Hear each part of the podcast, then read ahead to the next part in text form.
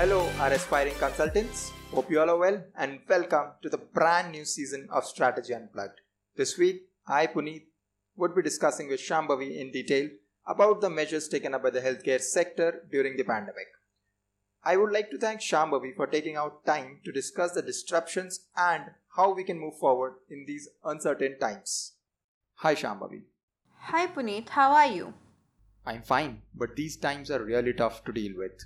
It feels like nothing can be done to improve the COVID situation. I know it feels like the situation is bleak, but strategies are being taken to improve the situation.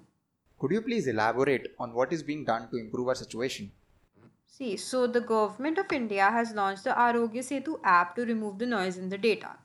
The national guidelines issued by the government introduce the practices of contact tracing, social distancing, and the categorization of zones based on the number of reported cases.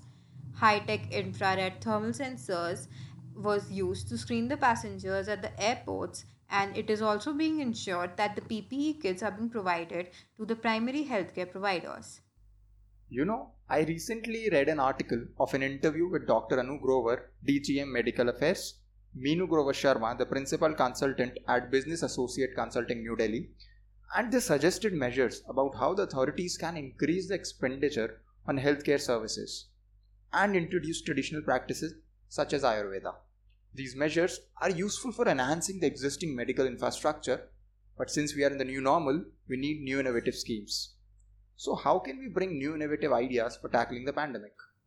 Yes, I definitely agree that we need to think out of the box to face the post COVID world. For instance, I had read about the Six Sigma principles and could see that we could improve our supply chain by providing a digital interface for the end state suppliers to connect and overall improve the accessibility of the resources to the consumers. Take the case of Taiwan. They were able to combat corona in the early stage as they were able to create a highly centralized supply chain with the support of digital records and they were also able to screen out high risk travelers with the help of their database. So, through examples, we can see that efficiency is the need of the hour and we need to focus on agility. Coming to the supply chain, it seems too humongous to deal with. So, what specific steps can we take to improve the logistics of the healthcare system? Since the supply chain is too big of an area, we need to take on a systematic approach and by taking a step by step process. First, we need to record the patient experiences at the facilities and see what are we lagging at the end at the at providing the services to the patients. Then we need to collect their data in the form of genetic history, medical history, blood samples, etc., to understand the pathology of the virus. And then we need to create a common platform for the end step suppliers. Then there is a need for involving the stakeholders, for example, ASHA healthcare workers, doctors, pharmacists, etc., in the decision making process of the healthcare industry, as they are the experts on the field. Definitely. As far as I can see, technology has a massive role in the current times. So, what other advanced digital tools can we include in a strategy to contain COVID? There is a scope for increasing the role of technology in our game plan.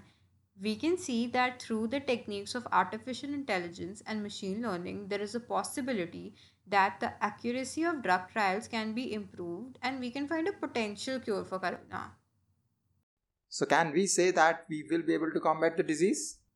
We certainly can and we definitely will combat the disease if we keep up with a proactive approach.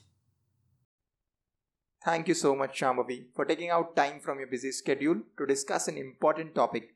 And we hope that through this session, our fellow listeners are able to take some important lessons and are able to change their challenges into opportunities. With that being said, we end the podcast here. Thank you guys for being such diligent listeners. Hope to see you in the next episode. Till then, stay safe and stay healthy.